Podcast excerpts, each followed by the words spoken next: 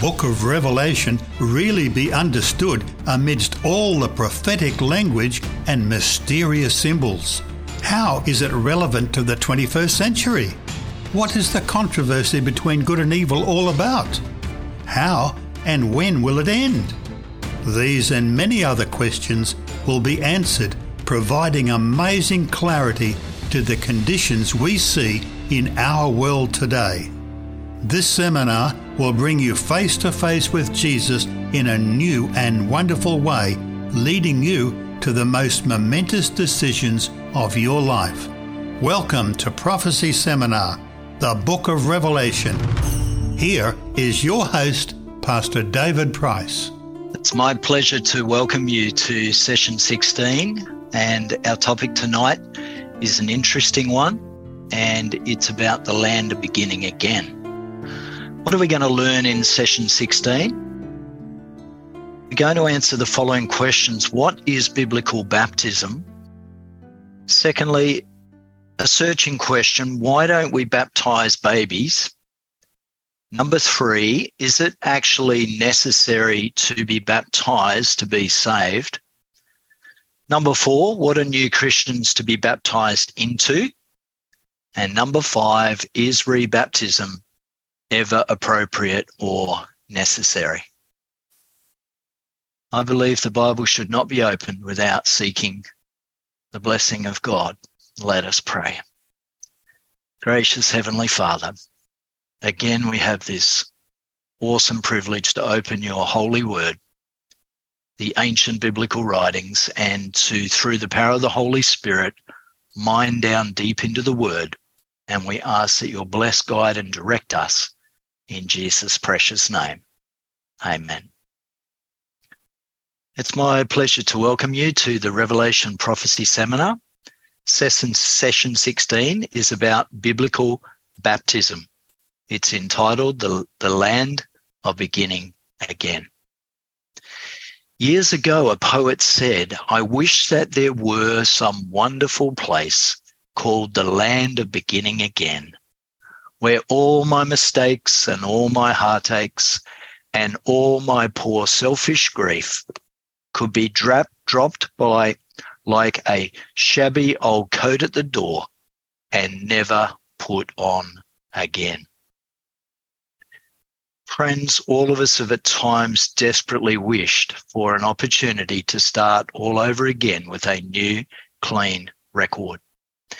The good news is the book of Revelation repeatedly offers uh, us the privilege of beginning anew. For example, in Revelation 1 5, Jesus tells us that evil washes from our lives so we can actually start over. Revelation 3 8 sets before us an open door to a new life. That's good news. Then in Revelation 10 8 to 11, God's word explains that after bitter disappointment, we must begin afresh. And then Revelation 21 5 promises that Jesus will make everything new. So, friends, did you know that Jesus has lovingly provided for us a public ceremony in which the past is officially buried and a marvelous new life begins. Nothing in all the world compares with this great event for joy, satisfaction, peace, and relief. This gift is priceless. So, Jesus says that this momentous and meaningful experience is absolutely imperative for anyone who would enter his new kingdom. This magnificent event is called baptism Let's see what Jesus says about this vital matter.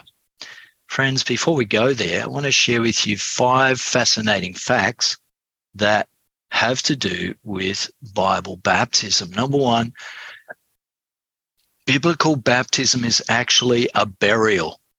More on that soon. Number two, baptism is for people who are believers in the Lord Jesus Christ. Number three, water baptism is an act of practical obedience. It's showing God that we're signing up with Jesus. Number four, baptism is actually the birth of the Christian. And number five, baptism means that we actually join Christ's body, that is his church. All right, I'm inviting you to join me for uh, section number one Jesus commanded baptism. We're at the top of page two. If you're online, you can download the study guide under the description bar. Thank you so much for joining us. We're asking now, what is the gospel commission? The gospel is the good news that makes the heart to sing and the feet to dance. In Matthew 28 19, Jesus made it very, very clear, didn't he? He said to his disciples and followers, Go ye therefore and teach all nations, baptizing them in the name of the Father and of the Son and of the Holy Ghost. We're asked in this question, what is the gospel commission? Friends, there is a very definite order of events here. Number one, Jesus said we are to teach the nations, and the total text says in verse 20 that we are to teach them all things whatsoever Jesus commanded us. After teaching comes baptism. You know, today there are some Christian communities where you can be baptized immediately without any knowledge and without any biblical understanding. And it's kind of challenging in that you kind of wonder do people know what they've signed up for and can they make a commitment if it's based on not knowing the requirements and challenges of God's word. So we ask now in question two, how important is baptism? The Bible's going to tell us it's critically important. The words of Jesus, he that believeth and is baptized shall be saved, but he that believeth not shall be damned or lost. Friends, those words are very, very serious. So baptism is absolutely critical. It's crucial to the Christian. And so the promise is for those who believe and are baptized, then they are set apart for salvation. Those who choose not to believe in the Lord Jesus Christ after adequate knowledge shall be lost, and they are the ones who will miss out on eternal life. You might be surprised to find that there are different forms of baptism being used today. Number one, there's immersion, the entire body submerged backwards in water. Number two, there's triune immersion, where the entire body is submerged face forward three times. Then there's the ritual of aspersion, which is sprinkling with water, a few drops. Part D is infusion, which is having water poured on you. Then E says having rose petals or salt sprinkled on you. Those are interesting rituals, aren't they? And part F is being anointed with oil. It's another way that some use for baptism. In G, having wine poured on you, I'm sure that's popular and a lot of people might be lining up for that. H is the dry cleaning method. There's no water used. It's very uh, ecologically sound. I, words spoken over the phone or sent by mail, can be another form of baptism, apparently. Um, J, the Holy Spirit in one's life. And finally, K, a symbolic or figurative meaning, not involving a literal ceremony. Question four At least 15 ceremonies are called baptism today. Most people believe that any style or, or type of baptism is acceptable as long as a person is sincere. But what does the Bible say about this? I'm going to slip back to Ephesians 4 and verse 4 before we get to verse 5. Paul wrote to the church at Ephesus, there is one body. That body he's referring to is the Christian church, the body of Christ. And then he says there's only one Spirit, referring to the Holy Spirit. Just as you were called in your hope of your calling. We've been called by the Holy Spirit to be a part of the church. Verse 5 There's only one Lord, the Lord Jesus Christ. There's only one faith, that is the faith of Jesus Christ and faith in Jesus Christ. And there's only one form of baptism, that the Bible approves of. So, what does the Bible say about all of these different ways of getting baptized? The Bible very simply just spells out there's only one Lord, There's only one faith and there's only one form of baptism that the Bible actually agrees with, that it actually authorizes. We're at the top of page three. God recognizes only one true form of baptism. All other forms are not really baptism at all. That's a pretty challenging thought. I'd like you to take some time to think about that. Question five What does the word baptize actually mean? And so in the Greek, we go to the Greek word baptizo. Baptizo has as its meanings to dip, to immerse, and to plunge under water. So it's interesting that these are the meanings of the word baptize or baptizo to dip, to submerge, or immerse. Friends, it may be obvious, but some people don't realize that Bible baptism is actually meaning that one actually goes under the water. Some people aren't sure about baptism, so we can baptize somebody in a river or a lake or a swimming pool or a baptismal font in a church. And we say, in the name of the Father, Son, and Holy Spirit, before we baptize them, I now baptize you and then they are to be put completely under the water because it symbolizes something. And then they are raised to newness of life, and there is tremendous joy. Our second heading is Jesus' perfect example. Question six Who is my example in everything, including baptism? We go to 1 Peter 2 and verse 21. Peter wrote, For even hereunto were ye called, because Christ also suffered for us, leaving us an example, that ye should follow his steps. So, friends, Jesus is our example in everything, isn't he? And he's certainly our example in baptism. So, we need to be very clear on how Jesus was baptized. Question seven what form of baptism did John use when he baptized Jesus? Did he use any of these salt or sprinkling or rose petal rituals? Let's have a look at Mark chapter 1 and verses 9 to 11. It came to pass in those days that Jesus came from Nazareth of Galilee and was baptized by John in the Jordan. Now, friends, the Bible is very, very clear that baptism is always by immersion. There's no other way. And so we notice that it had to be done in the Jordan River, not on the bank, but in the Jordan River. Mark 1 and verse 10. And immediately Jesus was coming up from the water. Notice that. What is it? He was coming up from the water. He saw the heavens parting and the Spirit descending upon him like a dove. And a voice from heaven said, This is my son, whom I love. With him I am well pleased.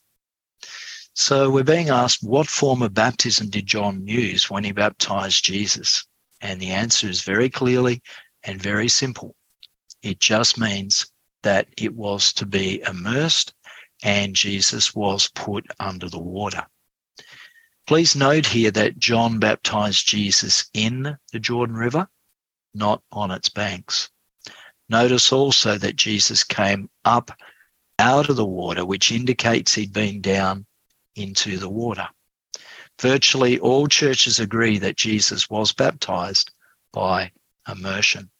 But, friends, I have to offer a caution here. Don't be misled by Hollywood movies like this one, Jesus of Nazareth, where John actually has Jesus kneel down and he gets a cup or a handful of water and just sprinkles it over Jesus' head.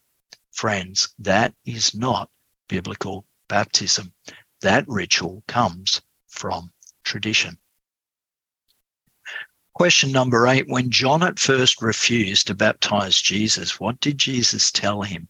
John became somewhat distressed, didn't he? Matthew 3 13 to 17. Then cometh Jesus from Galilee to Jordan unto John to be baptized of him. Verse 14. But John forbade Jesus, saying, I have need to be baptized of thee, and comest thou to me? John is saying, Hey, Jesus, this is the wrong way round. Why don't you baptize me? I'm a sinner. And Jesus answering unto John said, Suffer it to be now so, for thus it becometh us to fulfill all righteousness. Meaning, we have to do the right thing according to the scriptures and according to God. Then John baptized Jesus. And Jesus, when he was baptized, went up straightway out of the water. And lo, the heavens opened unto him. And he saw the Spirit of God descending like a dove and alighting upon him.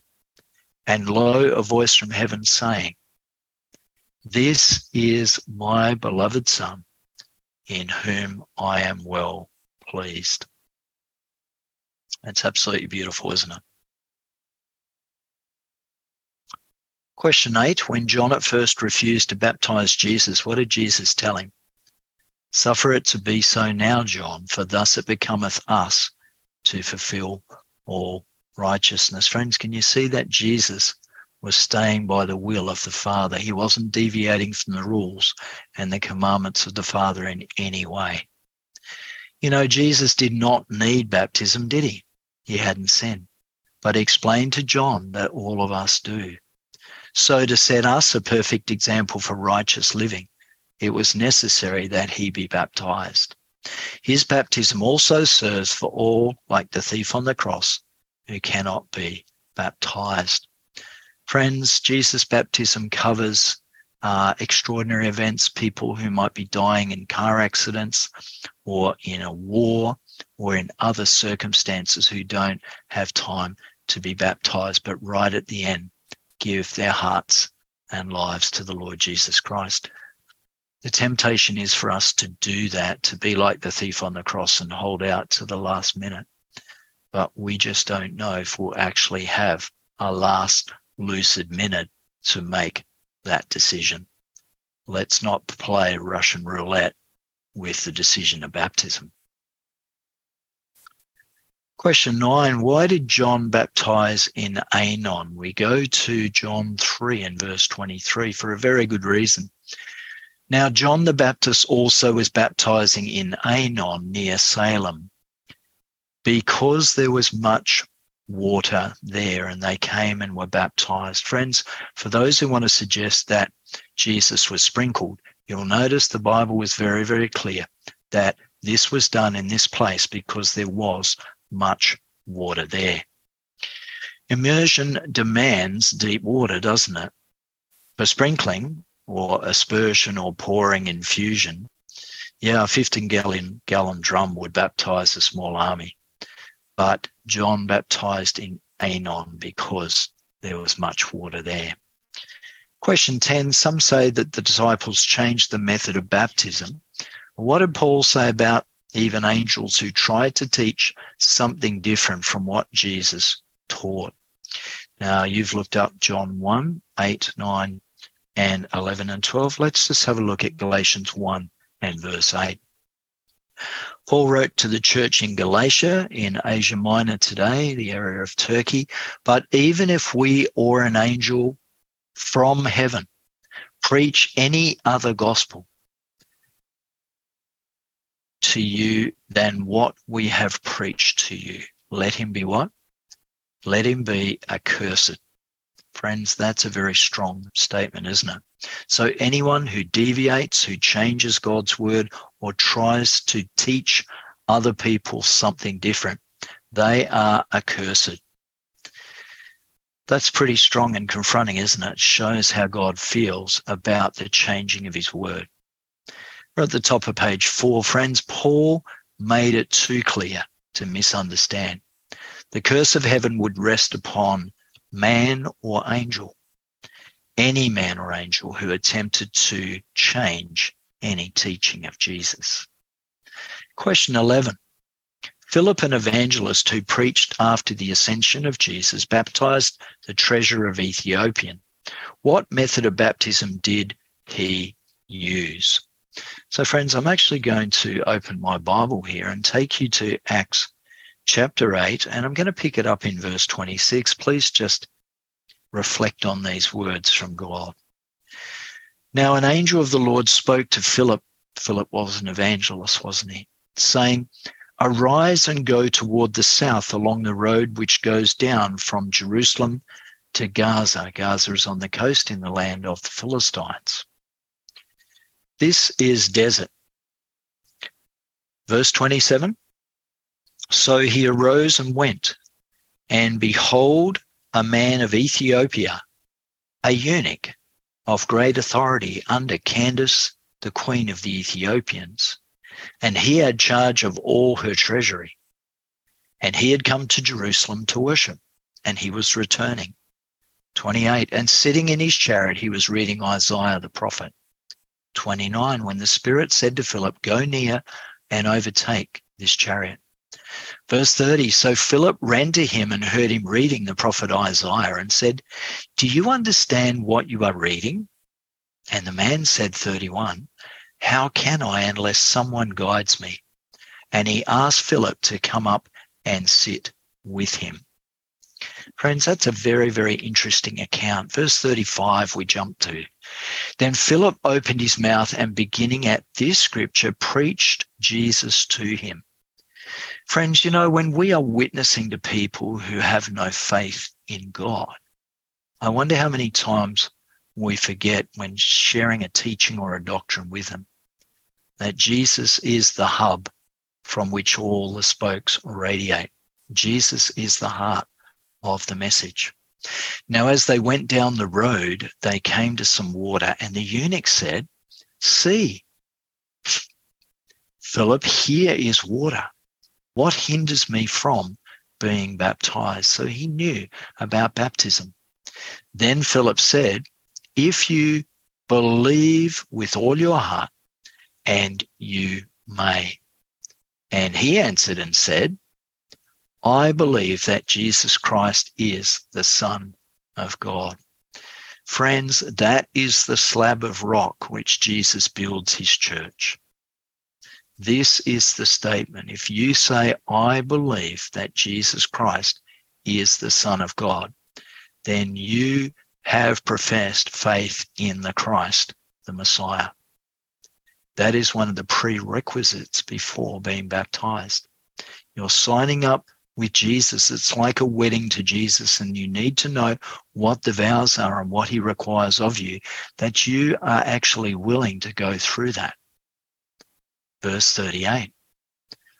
So the Ethiopian treasurer, we don't have his name, commanded the chariot to stand still. And both Philip and the eunuch went down into the water and he baptized him. Friends, this is no sprinkling. They go down into the water and he's baptized.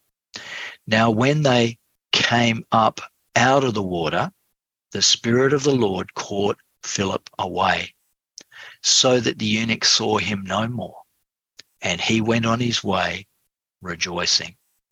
Friends, it's my testimony of all the people that I've seen baptized or that I have personally baptized. There's a joy and a rejoicing that I will never forget. There's just great relief and great happiness to have given a public demonstration of a personal desire to follow Jesus Christ all the way.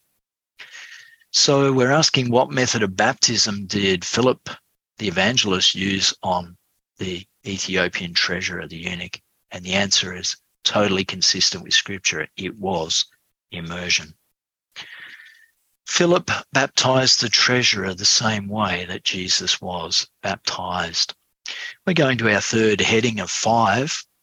This uh, section is entitled Baptism is Important. According to Jesus in question 12, how important is baptism in John chapter 3 and verse 5? Jesus uh, said these words to Nicodemus, the Pharisee who came by night.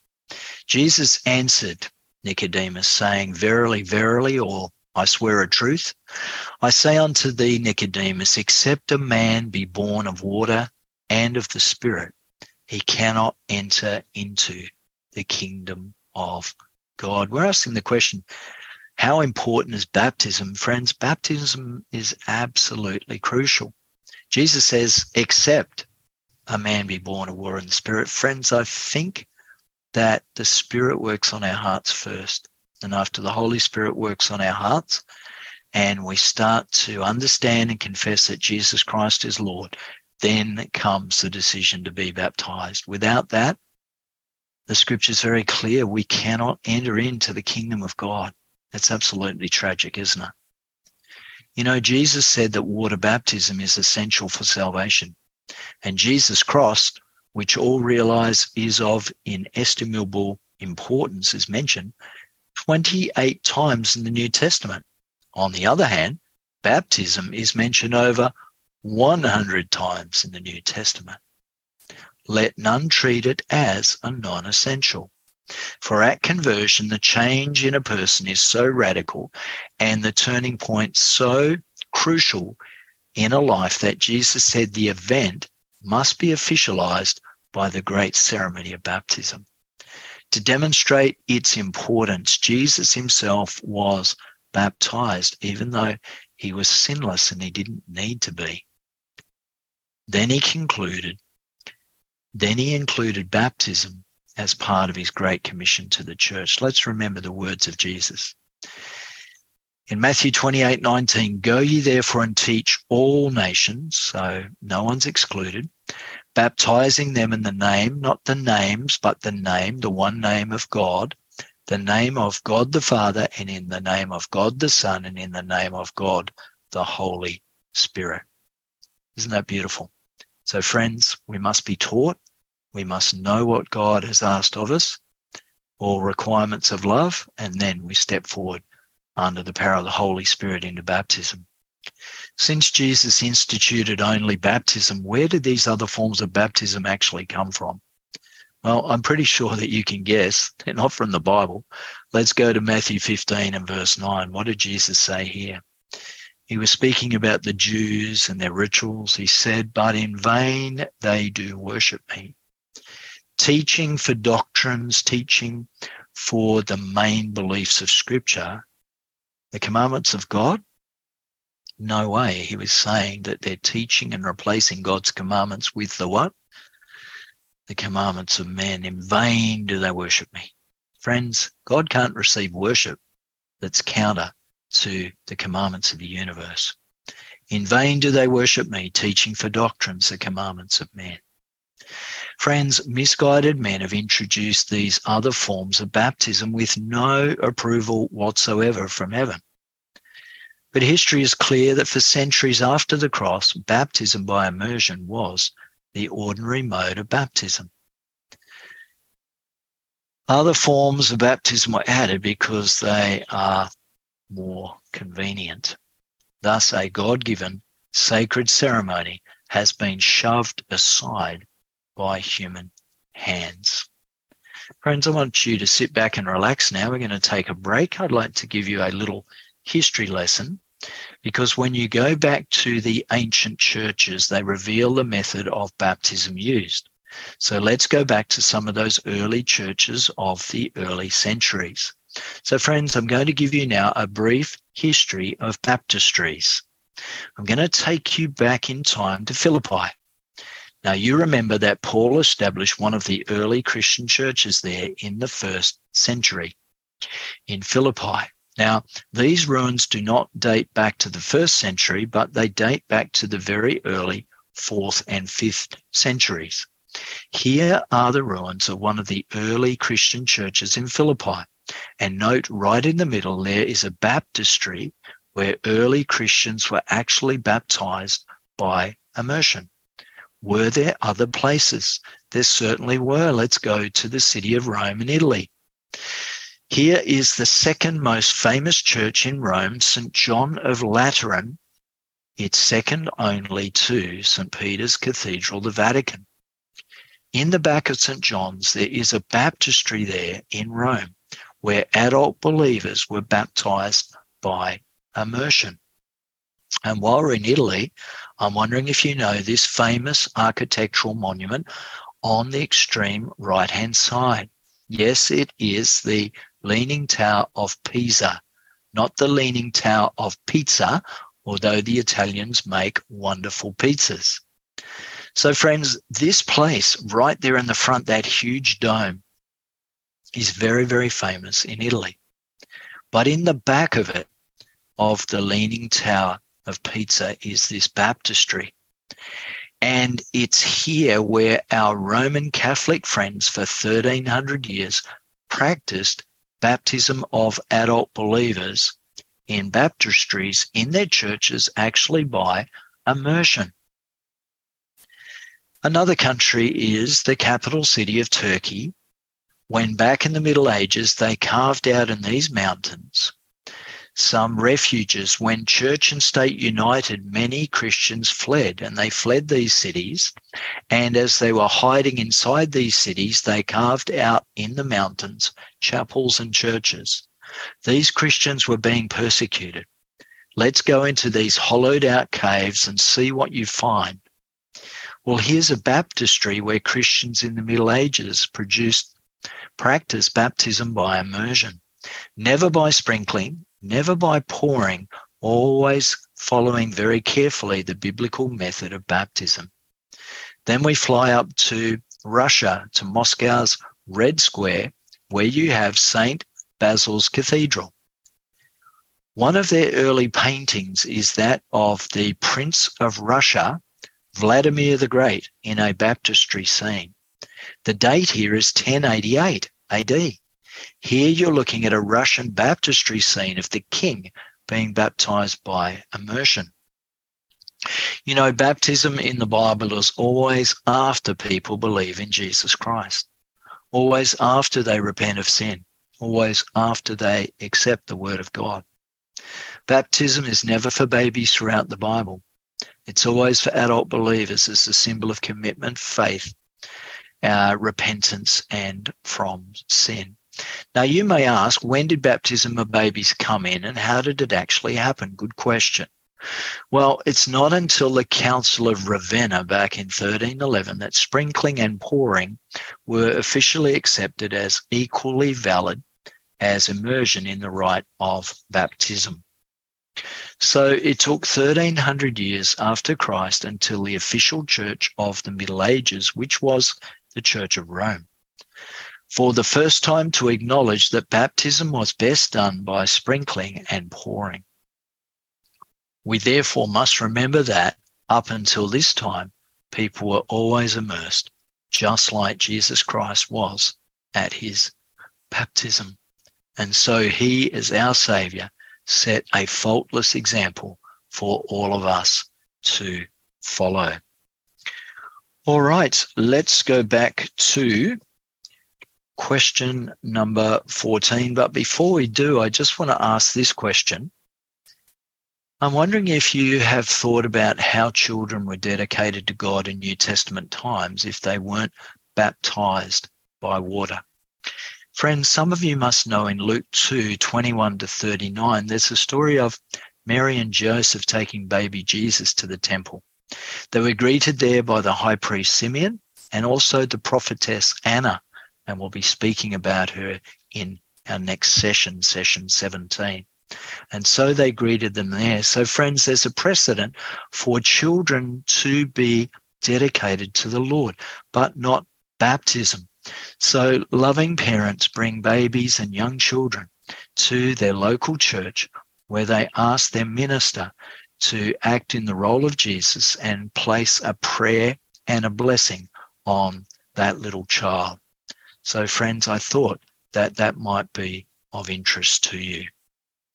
We're in question 14 at the top of page 5. Some say that the baptism of the Holy Spirit is all that God requires.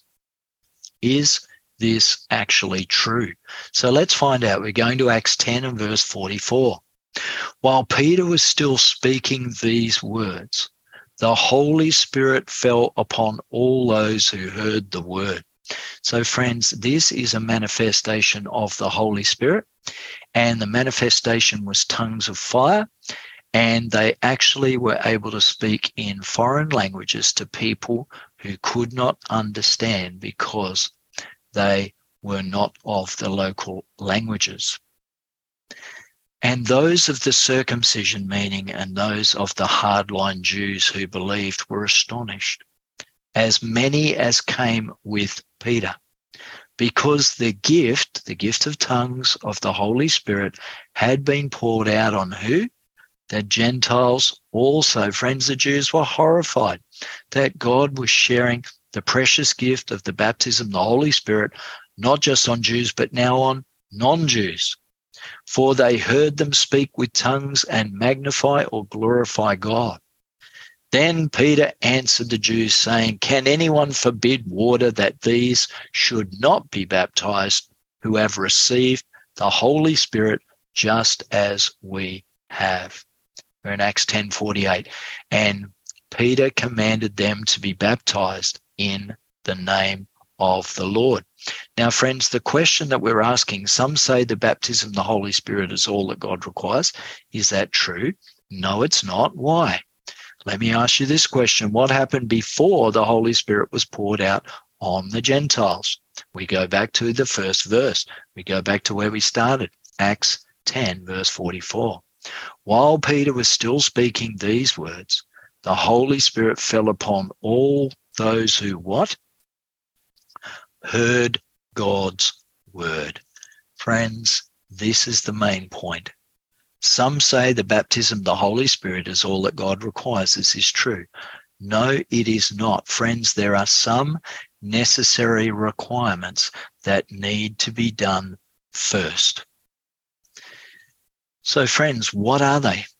Well, according to the Bible, before baptism, a person must be taught they must believe in the Lord Jesus Christ. They must repent from their sins. They must turn away and forsake their sins. And they must accept Jesus Christ as their personal Savior. As the lesson guide says, firstly, they must be taught and accept all of Jesus' teachings.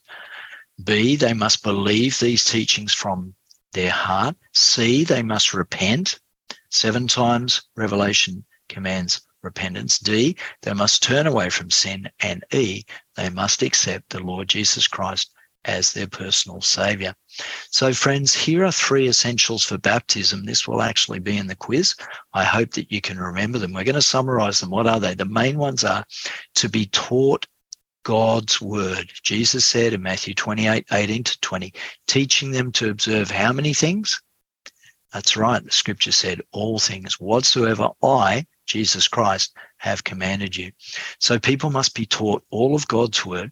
They must be taught to believe on the name of the Lord Jesus Christ of Nazareth, King of kings and Lord of lords. And thirdly, they must be taught to repent, confess, and forsake their sins. So three steps to baptism are number one, they must be taught of all the things whatsoever Jesus commanded. Number two, they must believe in the Lord Jesus Christ. And number three, they must repent of all their sins.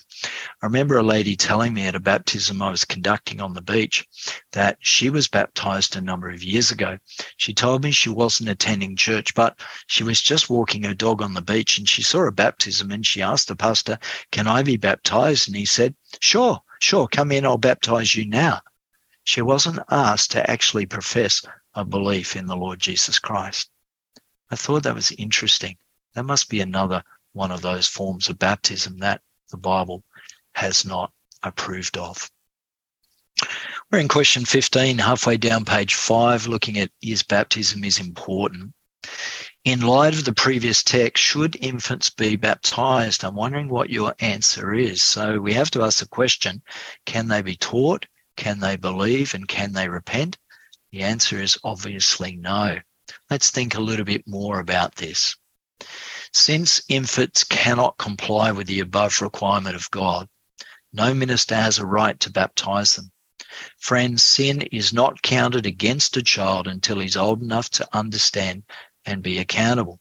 See John 9 41 and James 4 17, at which time the youngster should prepare for baptism. Friends, I just want to share this extra with you. You know, no babies were ever baptized in the Bible. This is why it's so unusual that something has sprung up which actually was never a biblical teaching. So, what was Jesus' attitude to children? I think you know if you've read the New Testament, Jesus loved the children. He always asked that they would never be turned away, and he would take time to bless them. But he never ever commanded nor did did he himself ever baptize children? And I think we know why. Remember, how did this come into the Christian church? It was not until the Council of Ravenna, which was set up by the Church of the Middle Ages, the Church of Rome, in 1311 AD, that sprinkling and pouring were officially accepted as equally valid as immersion in the rite of baptism. Let's go to heading four, section four of five. Let's have a look at baptism and salvation in question 16. In Noah's day, the people were saved by getting into the ark. What does God provide today in place of the ark? We go to 1 Peter 3 and verse 20 and 21. This is an interesting picture, isn't it? You can see the animals in the ark and you can see Noah trying to plead with people to get on board. 1 Peter 3 20 and 21. Speaking of the antediluvians, the people who lived before the flood and all the races there, which sometime were disobedient. Why were they disobedient? They didn't heed the call to get on God's ark of salvation. So these people were sometimes disobedient when once the long suffering of God waited in the days of Noah. How long did Noah preach for? Noah preached to those who lived before the flood, the antediluvians, for 120 years. That's a long time, isn't it? While the ark was preparing, wherein few, that is, how many souls were saved on the ark? Friends, it's hard to believe, isn't it? It's hard to believe that of those millions of people, some say billions, who lived before the flood, only eight people were saved. We're in 1 Peter 3 and verse 21. Peter says, The like figure whereunto even baptism doth also now save us by the resurrection of Jesus Christ. So, friends, there's a symbolization going on here. In Noah's day, the people were saved by getting into the ark. What does God provide today in place of the ark? So, friends, the like figure whereunto even baptism doth also now save us. What does this mean? I'm at the top of page six. Friends, the ark in the water symbolized Noah's uh, safety in Noah's day, and a person in the waters of baptism symbolizes the same in our day. In both cases, the heart must first be right. But a person whose heart is right and understands Bible baptism will be baptized just as Noah and his family not only believed but entered into the ark of safety. Friends, baptism is God's last day ark of safety, and this is the way by which God calls people into his church. Friends, it's not enough to applaud the lifeboat as we're drowning in a sea of sin. We actually have to get on board. Why? Because Jesus is passing by and maybe he won't pass by us again. Let's take a moment to think and let the Holy Spirit encourage your hearts to get on board. Question 17, the top of page 6 With whom is a person united at baptism? We go to Galatians 3, verse 27. For as many of you as were baptized into Christ have put on Christ. What does it mean to put on Christ? Friends, here is an illustration that shows us. For as many of you as were baptized into Christ have put on Christ. Friends, there's our answer. Once we're baptized, we have put on the Lord Jesus Christ as a robe of righteousness. Friends, baptism is, and I hope you remember this, it's uh, going to be in the quiz. Baptism is as essential to a Christian as the wedding is to a marriage. Both ceremonies must be based on deep seated love and a full understanding. if they're to be meaningful. To refuse baptism is to refuse to be united with the Lord Jesus Christ.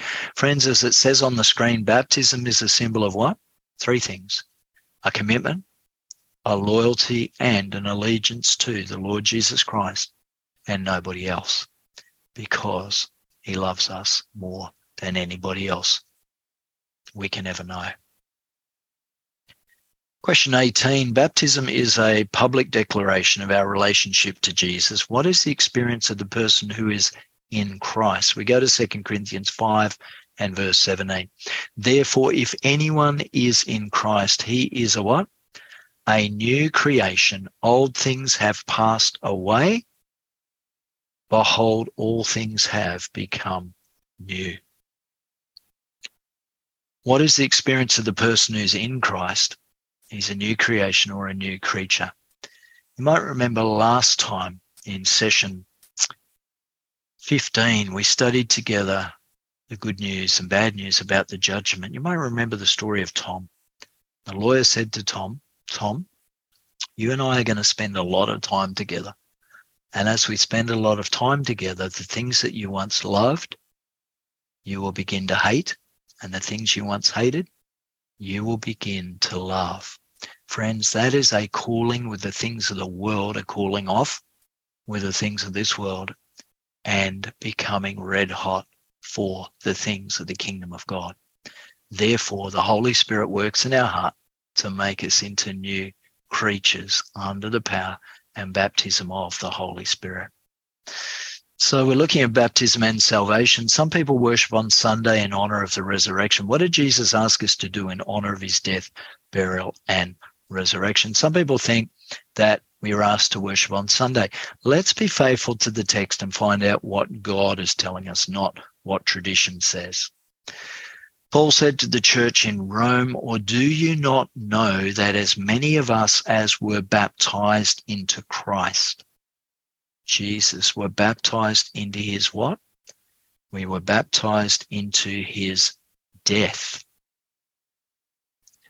Therefore, we were buried with him through baptism into death. Friends, when somebody is baptized and they go under the water, they take a last breath and they hold that breath till they come up. When we die, we take a last breath and then we sleep in the grave. And that breath or that divine sparkle spirit returns to the Lord who gave it. Therefore, we were buried with him through baptism into death. And so there is another part of the equation baptism that just as Christ was raised from the dead by the glory of the Father, even so we also should walk in newness of life. So as we come up out of that water, we come up to a new life. Symbolically, we are washed and cleansed and clean. Romans 6 5, for if we had been united together in the likeness of his death, certainly we also shall be in the likeness of his resurrection. Friends, what did Jesus ask us to do in honor of his death, burial, and resurrection? He asked us to be baptized. Let's go to the top of page seven. You know, salvation centers in Jesus' death Salvation centers in Jesus' burial and salvation centers in Jesus' resurrection. 1 Corinthians 15, 3 and 4. You see, baptism by immersion incorporates all three.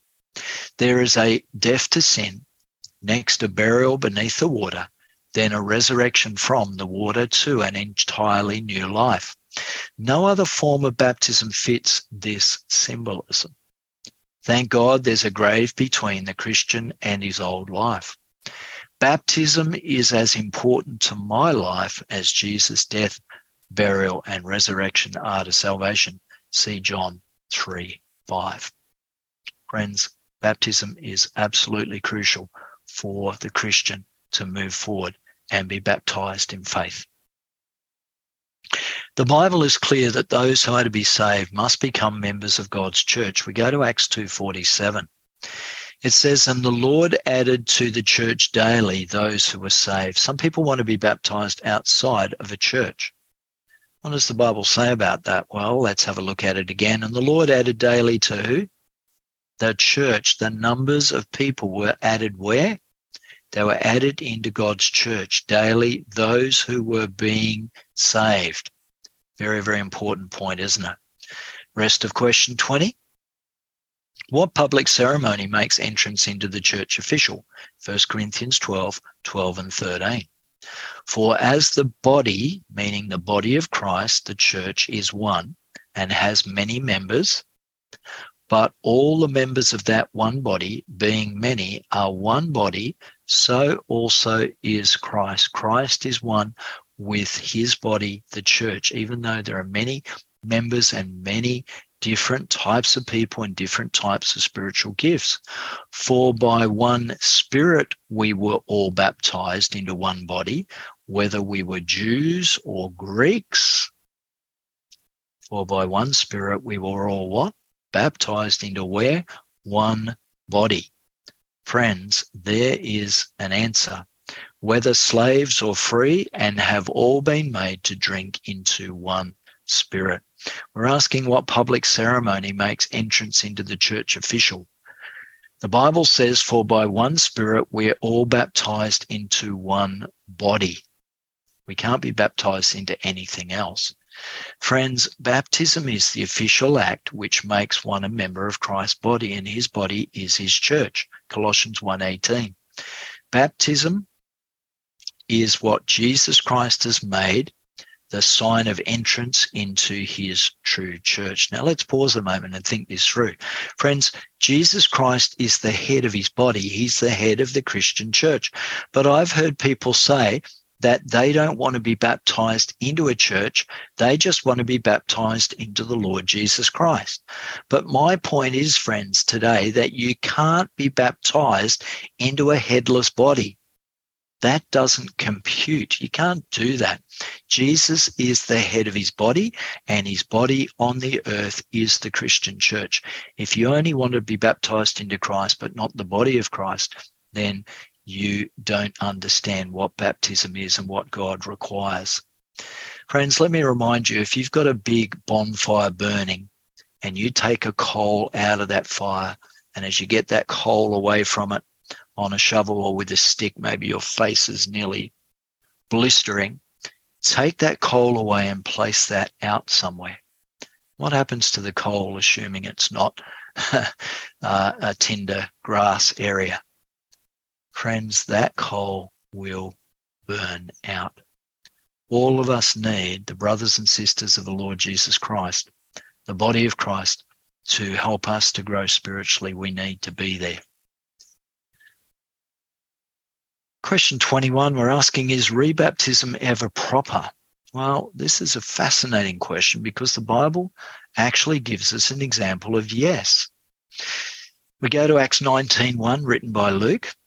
Luke is writing about the missionary journeys of the apostle Paul.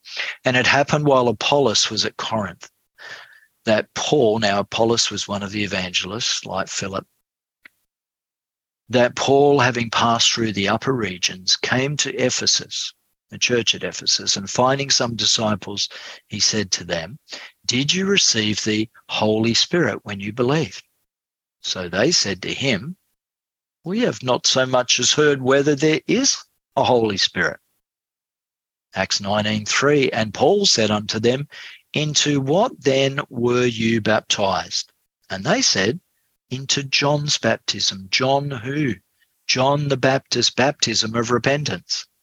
And Paul said into them, Into what then were you baptized? And they said, Into John's baptism.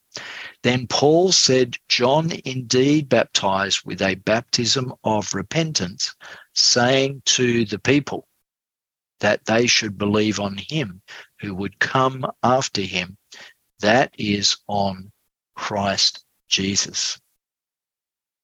Then, when they heard this, they were baptized in the name of the Lord Jesus Christ. Friends, is baptism ever proper? Absolutely. The Bible says that these disciples had never heard of much more than the baptism of repentance from John the Baptist. They didn't know any of the doctrines or any of the major teachings. So, yes, friends, baptism is proper when major new light is received. Let me give you a little bit more on that.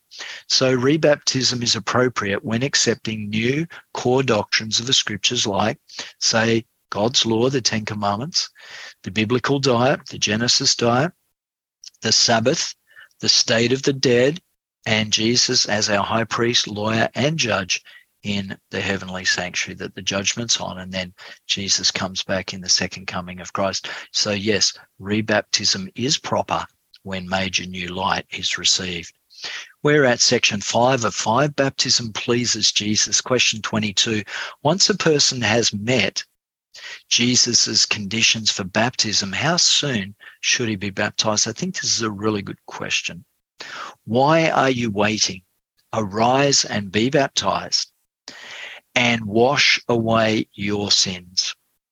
Friends, as once a person has met the conditions for baptism, how soon, soon should he be baptized? I would say as soon as possible, at once, immediately, with no delay. None of us know if we've got tomorrow. Let's choose to be baptized. I've actually just been reminded of a story of, uh, yeah, a guy who was a truck driver. And um, he called in to see one of my friends who was an elder of a local church. And the truck driver's name was Lindsay. And he said to my friend, the elder, he said, Ray, we've been doing studies for a lot of time, but I just feel today is the day that I've got to be baptized. So Ray said, Well, really? Like today? And he said, Yeah, I just feel I've got to be baptized. So Ray uh, took uh, Lindsay to a place where he could baptize him by immersion. And then they had a prayer together. And uh, Lindsay had received all the teachings of Scripture, but he'd been holding off, holding off, holding off for years. I think Lindsay was waiting until he was perfect. And you know what? If we wait until we're perfect, we'll never be baptized. We have to move ahead in faith. A few hours later, Ray got a call from a family member saying did Ray know what happened to Lindsay? And Ray said, no, I, he just left here. He was driving his truck out east. And the family member said that Lindsay had had a heart attack and he'd hit a tree and he'd been killed. And Ray said, no, no, that I can't be. I, I've just seen him. But after the shock wore off, he was able to share with a family member that the last action, the last decision that Lindsay had made was a decision, decision to serve the King of Heaven. I just absolutely love that story, and let's not put off our decision for baptism. We just don't know if we've got tomorrow. Question 23 When I refuse baptism, whose counsel am I rejecting? Luke 7 and verse 30. But the Pharisees and lawyers rejected the counsel of who? The counsel of God against themselves. Yes, they did being not baptized of him, they were not following John the Baptist's baptism. Friends, when I refuse baptism, whose counsel am I rejecting? The whole of Scripture. I'm rejecting the counsel of God. 24, when Jesus was baptized, what did the Father in heaven say in Mark 1 and verse 11? And there came a voice from heaven saying, Thou art my beloved Son, in whom I am well pleased. Friends, the Father was saying that I approve of what the Son is doing. Jesus had no sin in him. He was going to have our sin on him on the cross. And so the Father says, I love him because he's setting the example. He's showing the way to go. Question 25 When people follow Jesus in baptism by immersion today, he still says, I am pleased with you. Wouldn't you like to prepare for this sacred ceremony so Jesus can be pleased with you and your baptism? I'm going to say, Yes, Lord Jesus, absolutely. And uh, I want to thank God that many years ago I was baptized. And it was such a brilliant experience. Over 40 years ago, I made that decision to follow the Lord Jesus all the way. And I believe it was the beginning of a whole series of wise decisions as I came under the power of the Holy Spirit. I love Acts 22 and verse 16 in the New International Version. And now, What are you waiting for? Get up, be baptized, and wash away your sins, calling on his name. Friends, in our session this number tonight, we started with our five discovery questions. We asked, What is biblical baptism? I'm going to ask you now, what is the only way the Bible authorizes us to be baptized? And you said, only by immersion. Correct. Number two, why don't we baptize babies? We very clearly discovered and discussed that babies have to be would have to be taught, believe, or repent, and that's just not possible. In those early ages. Number three, is it necessary to be baptized? Absolutely. Mark 16, 16 says, He that believeth and is baptized, the same shall be saved. Number four, what are new Christians to be baptized into? Many want to be just baptized into Jesus in a private ceremony. By the way, baptism is a public declaration to draw other people to Jesus. It's not a private ceremony. I've had people ask me for a private baptism. I've said, no, you don't understand what baptism is. It's a public declaration. What are new Christians to be baptized into? Jesus Christ as he is the head of his earthly body, his church. Colossians 1 18. And we've asked the question again is rebaptism ever appropriate? Absolutely. We've discussed it if major new truths have been learned. Friends, if you're thinking about baptism tonight, I want to remind you that baptism doesn't mean you're perfect. As the story of Lindsay, Lindsay wasn't perfect. He was putting off baptism for years. He was waiting until he got his life sorted out. Friends, you choose Jesus Christ, the Holy Spirit will sort out your life. Baptism doesn't mean you're perfect. It means you're committed. You made a decision. And Jesus will say about you what the Father said about him in his baptism. This is my what? Beloved son, this is my beloved daughter in whom I am well pleased. I have three response questions for you tonight. Number one, if you understand that baptism by immersion is the only method of baptism mentioned in the Bible, I'm going to ask you to please place a tick in box number one. Number two, if you're already baptized sometime in the future, the biblical way, sorry, if you are ready to be baptized sometime in the future, the Bible way, and respond to the command of Jesus Christ, I'm going to ask you to tick box number two. And number three, if you love Jesus and have been baptized, but somehow from all that you're learning, you'd like to be rebaptized, you might like to tick box number three. If you're not ticking any boxes and doing the quiz, I'm asking you to send me an email with your decision. Please send me an email and let me know that you've made that decision that you want to honor Jesus and let all heaven know that you're signing up to be baptized. All right, well, let's go into our quiz questions. Tonight is fill in the missing word. And we will give you the answer as we go through each question. So lock in your answer quickly. Number one, this was a line in the lesson in one of the notes. Baptism is essential. Baptism is as essential to a Christian as a W is to a marriage. Baptism is as essential to a Christian as a W is to a marriage. Lock your answer in now. And the answer is all the people said it's as essential as a wedding. Too easy. Number two, Jesus said that unless we're baptized by water, our choice, and the Spirit, his choice, we something enter into his kingdom, beginning with C. We something enter into his kingdom, beginning with C. Please lock in your answer. Here's the answer. Jesus said that unless we're baptized by water, our choice, and the Spirit, his choice, we cannot enter into his kingdom. Now we're going to go to questions three, four, and five, all in question three. Before a person is baptized, the following must take place. Number one, or number question uh, three, is one person. We must be something beginning with T. We must be, write it down. The second one is we must, starting with B. And number five, we must do something beginning with R. Lock in your answers for T, B, and R.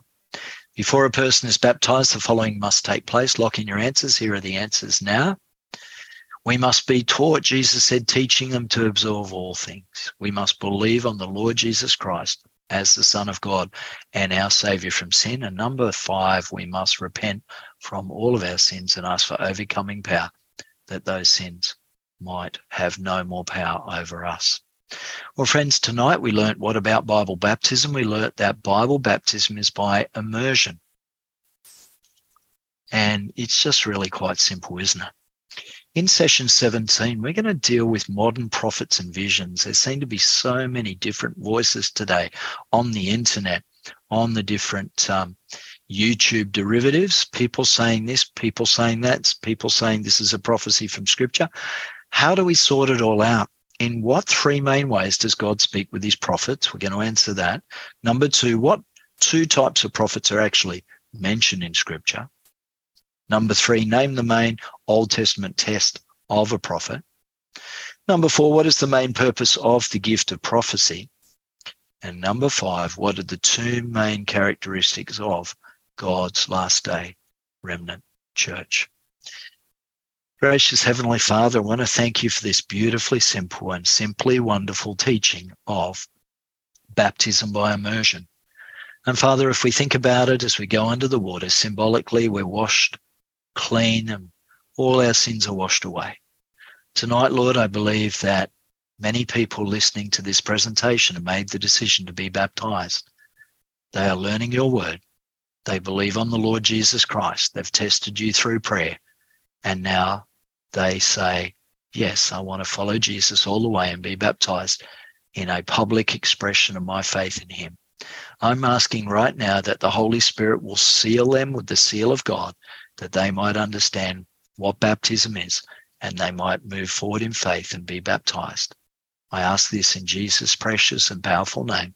Let all the people say, Amen. I'd like to thank you so much for joining us for uh, session number 16. Look forward to sharing with you session number 17 in our next session. So, friends, after tonight, we only have eight lessons left. We are two thirds of the way through the Revelation Prophecy Seminar. There are 24 sessions, and now there are only eight left. The time has gone very quickly. I hope it's been a great blessing to you. So I'd like to say thank you and goodbye until next time.